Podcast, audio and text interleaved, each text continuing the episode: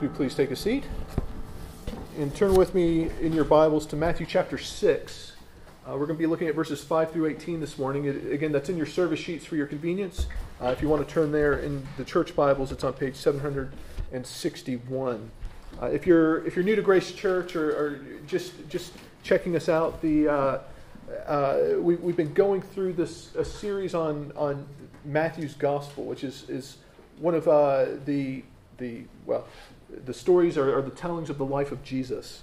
And what we've come to is, is what's called the Sermon on the Mount, which is a, an extended section of teaching from Jesus. He, he, he preaches a sermon kind of like what I'm about to do uh, this morning. Uh, and so these are things that, that Jesus thinks are, are really important for people to know. And so uh, Matthew 6, verses 5 through 18, uh, is really a, a section on, on prayer. And, and, that's, that's one of those topics that I think uh, most of us have a lot of questions about. Um, I think most of us would say, even even if you're you're not one who's who's been around church very much, you probably think um, prayer prayer is important. Uh, maybe you've tried it before. Uh, well, this is what Jesus has to say about it, uh, and this is this is God's word. It's the words of of, of Jesus Christ, uh, and so let's hear God's word this morning from Matthew six, verses five through eighteen.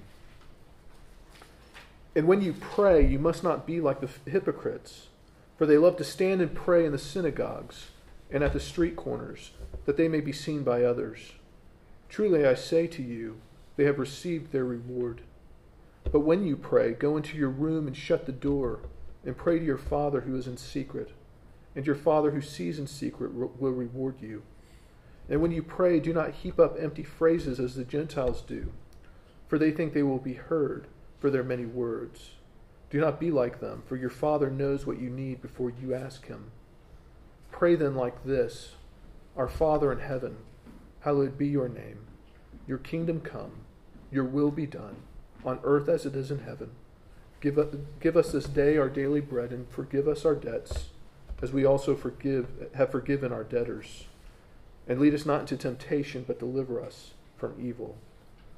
For if you forgive others their trespasses, your heavenly Father will also forgive you. But if you do not forgive others their trespasses, neither will your Father forgive your trespasses.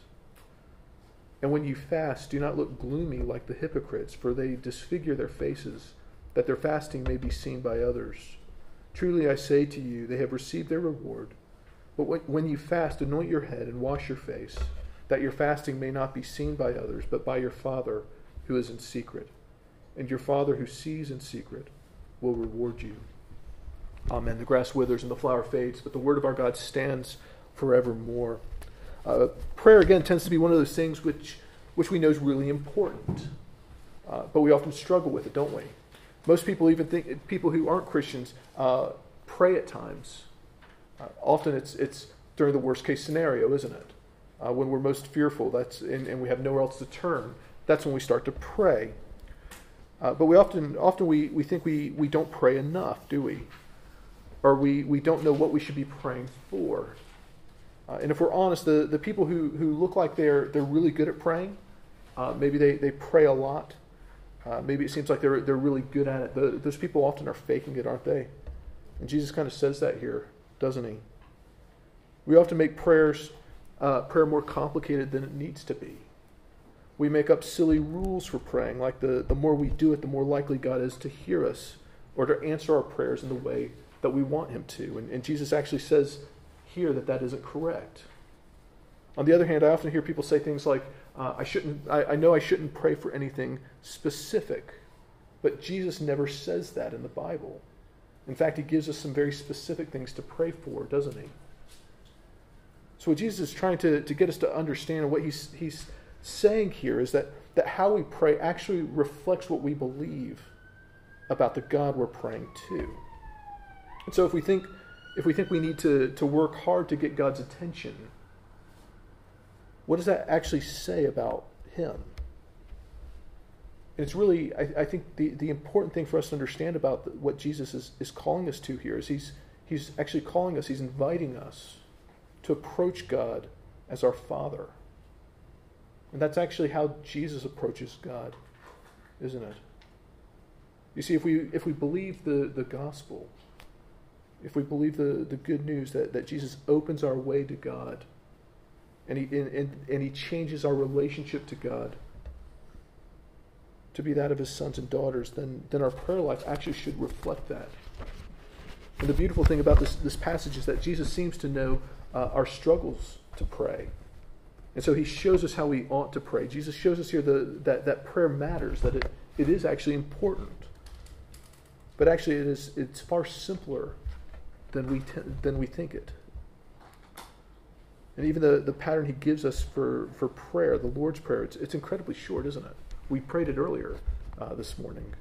It's incredibly simple and incredibly short, yet it's full of wonderful things that we should be praying for daily. There's, there's a lot of things here, aren't there, that we could say uh, about this prayer. The, I, I, could, I could do a sermon on each of, the, each of the things that we're to ask for, each of the petitions that Jesus teaches us to pray. We don't have time for that this morning, I'm afraid. Uh, we've got one sermon to cover these verses in. So I'd encourage you, if you, if you want to know uh, uh, more about, about the Lord's Prayer, then actually there's, there's a really good resource online. It's called the Westminster Larger Catechism. And if you download that and look at questions 185 through 196, then you, you get a really good overview of what the Lord's Prayer is all about. Uh, it, it, and you can also get it in modern English uh, if you want. The, the Catechism's quite an old document. But there's three things I want us to see this morning. Uh, first of all, how not to pray. Secondly, how to pray. And then thirdly, how to be properly spiritual. Most of us, I'm sure, want to be properly spiritual, don't we? Now, first of all, how not to pray. Jesus begins this section of his sermon by, by uh, correcting some of the common errors of his day. Uh, when, it, when, it, uh, when it comes to prayer, first he says that, that it, it, doesn't need to be arrogant and prideful. It doesn't need to be public. In fact, it is uh, in the secret places where, where God hears us. He says that it's most valuable to have time alone with our Father. Jesus is addressing here a, a common practice in his day to, to go out into, into public and, and, and be seen as, as they were praying. Uh, especially, the, you, you want to be seen by everyone, but especially these really important spiritual leaders. This was a, a, a culture that, that, that was uh, really driven by, by spirituality, uh, particularly Judaism. And the culture of Jesus' day was, was uh, so deeply religious that, that if you went out and, and, and prayed in public, it was showing that you were, you were in line with society, that you were a righteous person, that you were, you were someone that, that, that should be accepted by the culture. In some ways, it's, it's similar to, to maybe a Muslim country where five times a day you hear the, the call to prayer go out. Uh, and you see, you see men coming from, from all over the city to pray. Uh, we may not pray like this in our society, we, we have ways of showing that we're, we're in line with the culture, don't we? You know, uh, there, there's always some uh, symbols and things, like, like if you go to a football match, what do you wear? You wear your team's colors, right? because you want to identify with the culture of that stadium. In a lot of ways, that's what, what public prayer was in Jesus' day. And Jesus says that that was hypocritical because it was purely for show, it was to be seen. There was no spiritual or, or eternal value in it. Because these people weren't praying out of a desire to please God and to, to know Him more and to, to grow in their dependence upon Him and their relationship to Him. Rather, they were, being, they were praying to be seen by others. And the answer to that is, is actually the counterpoint. And it's quite remarkable what Jesus says, isn't it? What he commands here. He says, when you pray, to go into a room and shut the door and pray in private. Uh, one commentator on this passage says that, that in the first century uh, Israel, the only truly private place where you could close a door and lock it was a storage cupboard. It was the place where you would store your tools and you would store the feed for your livestock. It wasn't exactly a, a glamorous place. It wasn't what we would call a, a sacred space, like a beautiful church building or, or, or the temple. And that's actually what's so remarkable about what Jesus is saying here. Back in his day, the, the best place to pray, as well as the, the scariest and the holiest and the most sacred, was a place called the Holy of Holies. It was a, a room in, in the temple, and the only person who could go in there was one of the priests who had specially uh, consecrated themselves to go into the presence of God and, and pray for God's people. What Jesus is saying here is that, that actually your, your storage cupboard, when you go in there and you close the door and you lift your heart and your needs before the God who is your Father, that it's every bit as sacred as anywhere else. Because there, God your Father hears your prayers. See, prayer is an intimate thing between, between the, a believer and their Father. It's not something to be put on display as some uh, cultural identity marker. That brings up the question well, what, what about when we pray together as a church? What's that? Why should we have prayer gatherings and, and why, do we, why do we want to emphasize the prayer life of our little congregation? Well, uh, this is where we do need to, to actually examine our own hearts. When we come to prayer together, our, our, our praying life uh, together should reflect our, our personal prayer life. It's still private because it's within the intimacy of God's family. And we see in the early church people praying together quite often, but not for show, but as, as a, an act of love within the family of God. It was a way of caring for one another before God. Some of us, some of us should be bolder in praying together. Maybe others should be less bold, I don't know. But we should still pray together. But the second corrective then that Jesus, Jesus gives here is to not overdo it. Right? There's no need to babble on because your Father who loves you already knows your needs, is what Jesus says. This is both a uh, profound and, and, probably a bit confusing. Here's the issue Jesus was speaking to. It was uh, a pagan practice. He said he, he mentions the Gentiles here, the, the non-Jewish pagans. It was a pagan view that, that you had to awaken the gods if you're going to uh, if, if you were going to receive their favor. You had to you had to get their attention. You had to show them how serious you were, how earnest you were. And so you would, they would pray on and on and on. If you look at, at some of the, the ancient pagan uh, literature, you see this as, as a theme of it. And Jesus is calling believers to understand who God is and, and that he's very different from, from those pagan gods. Again, Jesus says he's your father. And your father loves you. And he cares for you. And he knows what you need even before you ask Him for it.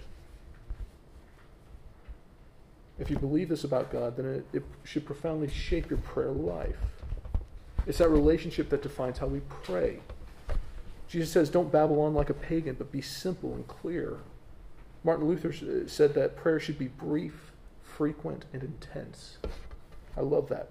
Brief, frequent, and intense. You see, stopping and, and praying for, for hours like the pagans is, is essentially saying that God doesn't really care or pay attention to us unless we can grab his attention. What Jesus says is, is that he actually is paying attention. Even though he already knows our needs, he's paying attention. He cares for you, he cares for your needs. And Jesus calls us to live as though God is, is, is actually ever present in our lives. That means praying simply, but also praying often. Because our Father in heaven hears and he cares. That's kind of the, the paradox of prayer when you think about it, isn't it? So that when you're, you're the, the necess- necessity of it is lifted, you, you want to do it more. That's actually, that's actually grace, isn't it? That's how grace works itself out in our lives. See, what Jesus is talking about here is the, the difference between uh, demanding someone's time or someone demanding our time and actually just enjoying the time we have with someone. When we enjoy the time, then we want to spend more with them. A, a friend of mine had his dad coming around to visit uh, a few weeks ago, and I, I asked him what they were planning to do together. And he said he, he listed a few things, but then he said, you know what, he's really easy, and we just enjoy being together. So whatever we do will be will be a pleasure. It'll be fun to be together. And that's what we're that's what we're aiming for in our prayer lives. Seeing God as our Father who loves us and has all kinds of time for us. And we want to be with him because it's a joy, not a burden. And the natural question that comes up is if, if God already knows, as Jesus says here, then why do we pray? So let me ask you this. Think about your best friend in the world. Think about the person who knows you the best. Why do you bother talking to them if they know so much about you already? It's because the, the people who tend to know us the best are often the, the people that we want to spend the most time with and that we want to talk to the most, isn't it? And that's the beauty of God being our Father, is that He knows us so well, and yet He still wants us to come to Him and to speak to Him, to draw near to Him. Now, the second thing that Jesus tells us is, is how to pray. We've, we've heard how not to. How should we pray? So, uh, if, if, you, if you were invited to Buckingham Palace to meet the Queen, what would you, what would you say to her? I suspect I would probably freeze up. Uh, even as an American who has lots to say, I, I don't know I, I, that, that I would say very much. I'd be afraid of saying something stupid to, to the Queen. In Luke's gospel, Jesus' disciples come to him and they, they ask how they should pray because you get the sense that, that they don't know how to approach God. They're not sure how to, to approach the king. And here in Matthew's gospel, Jesus seems to, to, to assume this is a, a problem that we have. And so he graciously instructs his disciples and us in how we, to, how we should pray. And when we don't know what to say, Jesus offers us a, a pattern, doesn't he? For, for our prayers. He offers a certainty of, of what we should be praying. This is one of uh, this is one of his great gifts to us, isn't it? He gives us both access to God, but then he helps us to understand how we should approach him, how we should relate to him. So I want us to see how Jesus invites us to, to come before God and then to, to see two sets of, of petitions, uh, things that, that we should be asking God for. So first we have uh, in verse 9 how to address God. And Jesus tells us we address him as our Father in heaven. And again, this is a, a, a beautiful reflection of the gospel, isn't it? Jesus invites us to call God our Father because he, he brings us into God's family. And there's both an intimacy in that and there's an authority in that, isn't there? There's an intimacy in that, that familial bond that we have with God. We can, we can freely come before Him. He's not some distant deity. We aren't, we aren't just some faceless person in a, in a crowd. He knows you and I personally, is what Jesus says. But there's an authority here as well, isn't there? That as our Father, we're, we're called to recognize that He actually knows what's best for us. We're called to show Him respect and reverence. That's what Jesus is calling us to in these, these two sets of petitions, that we, we begin with that, that respect and that reverence for God. We, we begin with uh, what's called the, the you petitions in verses 9 and 10. These are the, the three things that, that, that we're called to ask of God. Hallowed, first of all, hallowed be your name. Secondly, your kingdom come. And third, your will be done. And I'm, I'm going to go through each of these very, very, very quickly. Again, we could talk all day about this, but we're, we're going to run out of time. So, first of all, the hallowing of God's name is, is re- reflecting what, what should be our deepest desire as His people. It's for God to be treated as God for him to be seen not just by us, but, but by the, the whole world as, as high and holy. That he would be revered by all creatures in the world. It's a desire to, to know God as he, as he truly is, and not as he is thought to be. And that last idea is probably where we need to, to connect with this petition.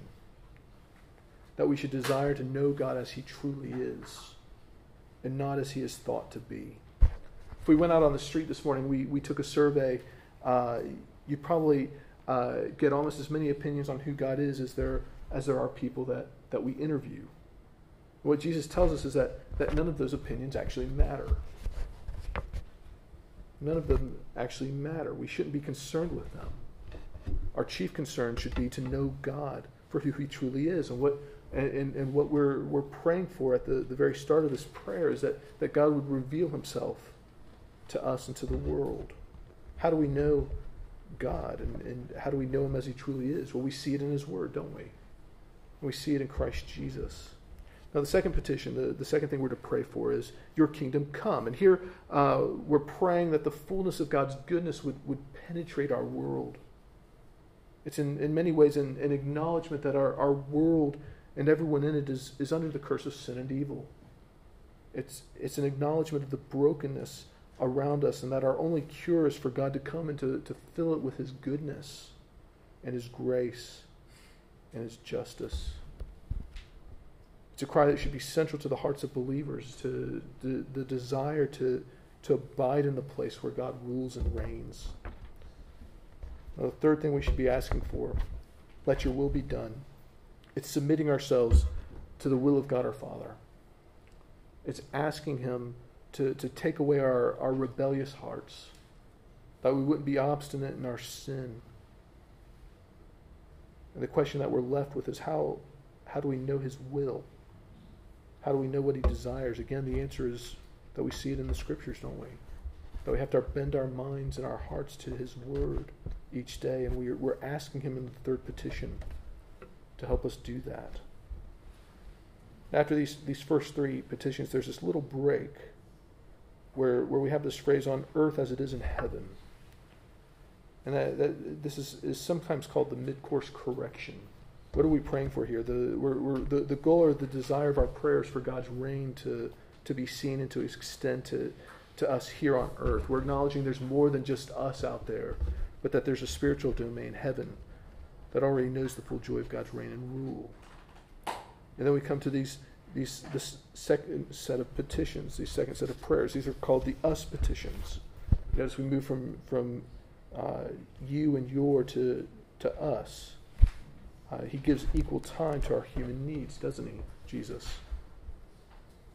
So what are we what are we praying in these these petitions?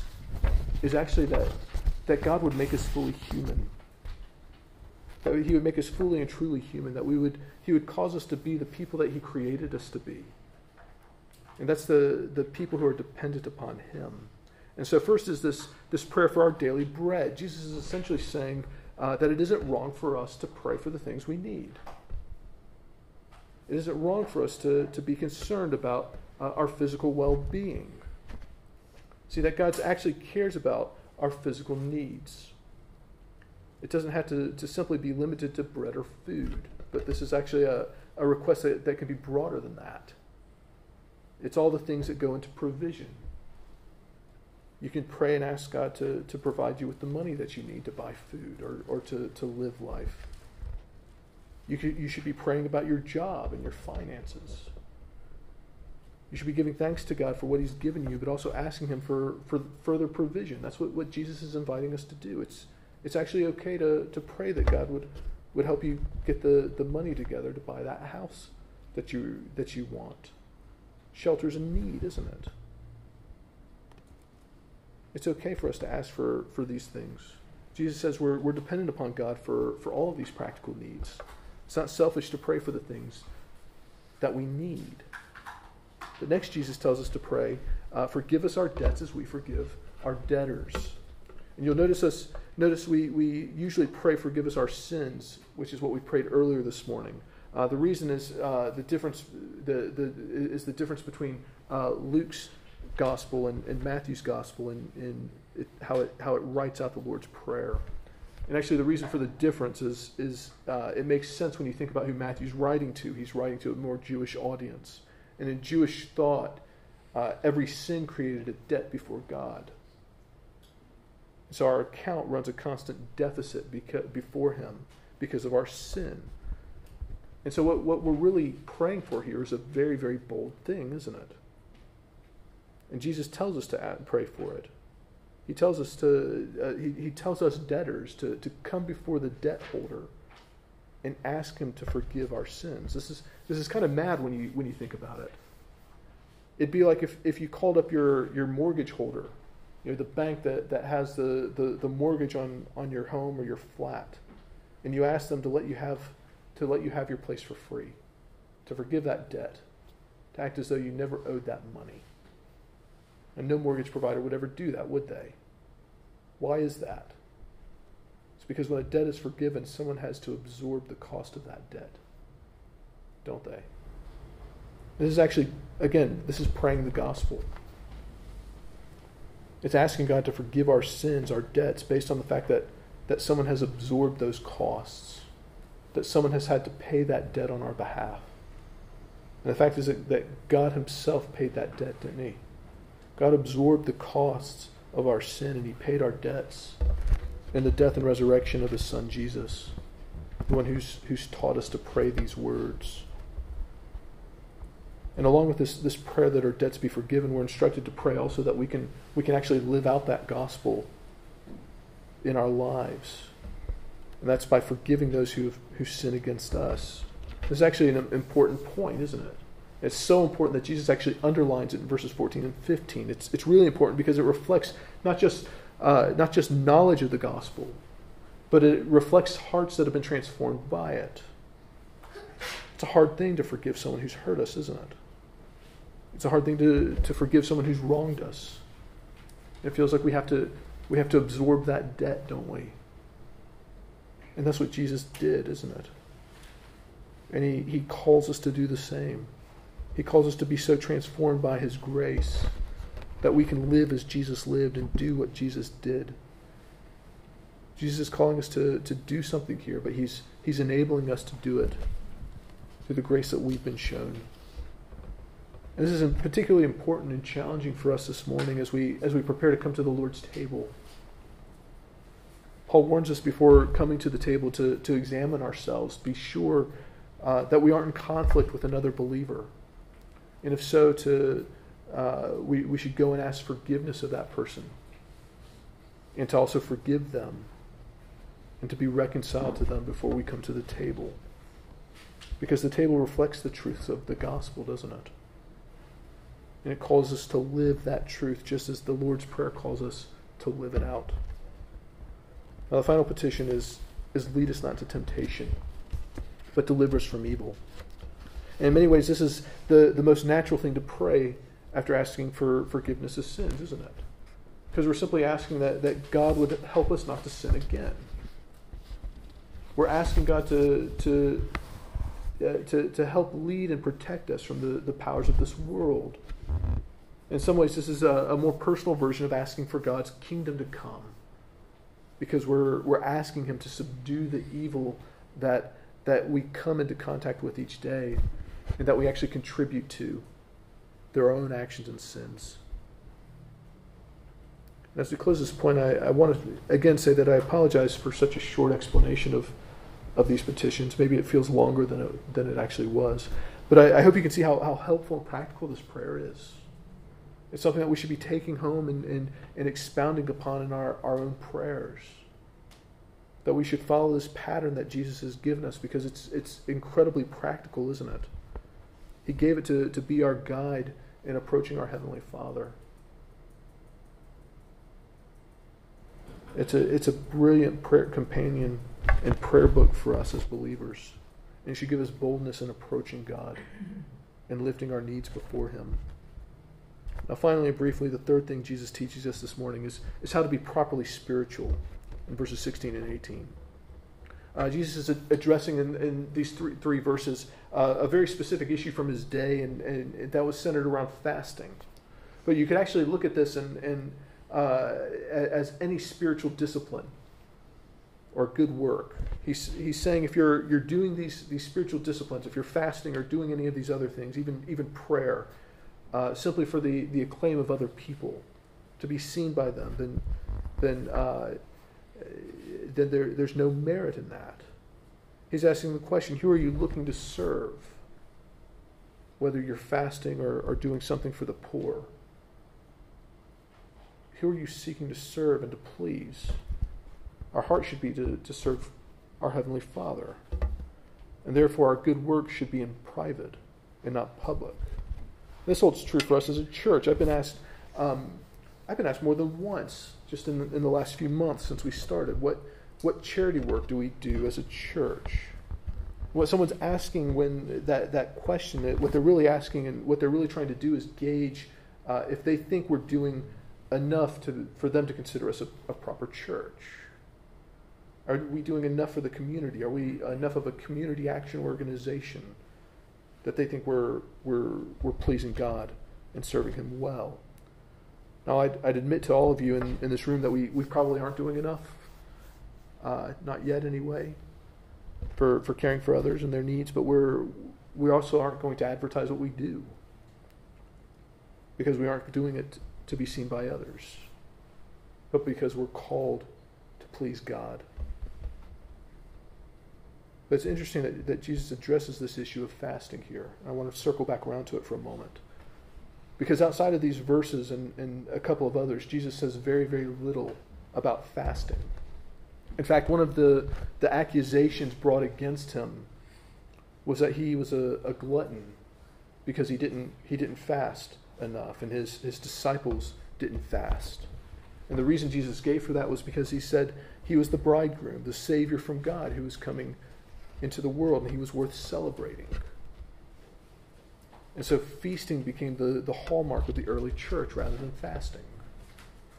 Fasting has a, has a place in our practice. We've, we've done it together uh, earlier this year, but the, the feast is what Jesus establishes as a sacrament, isn't it? It's what we're about to come to in a moment. It's what we see at the table before us. It's the feast.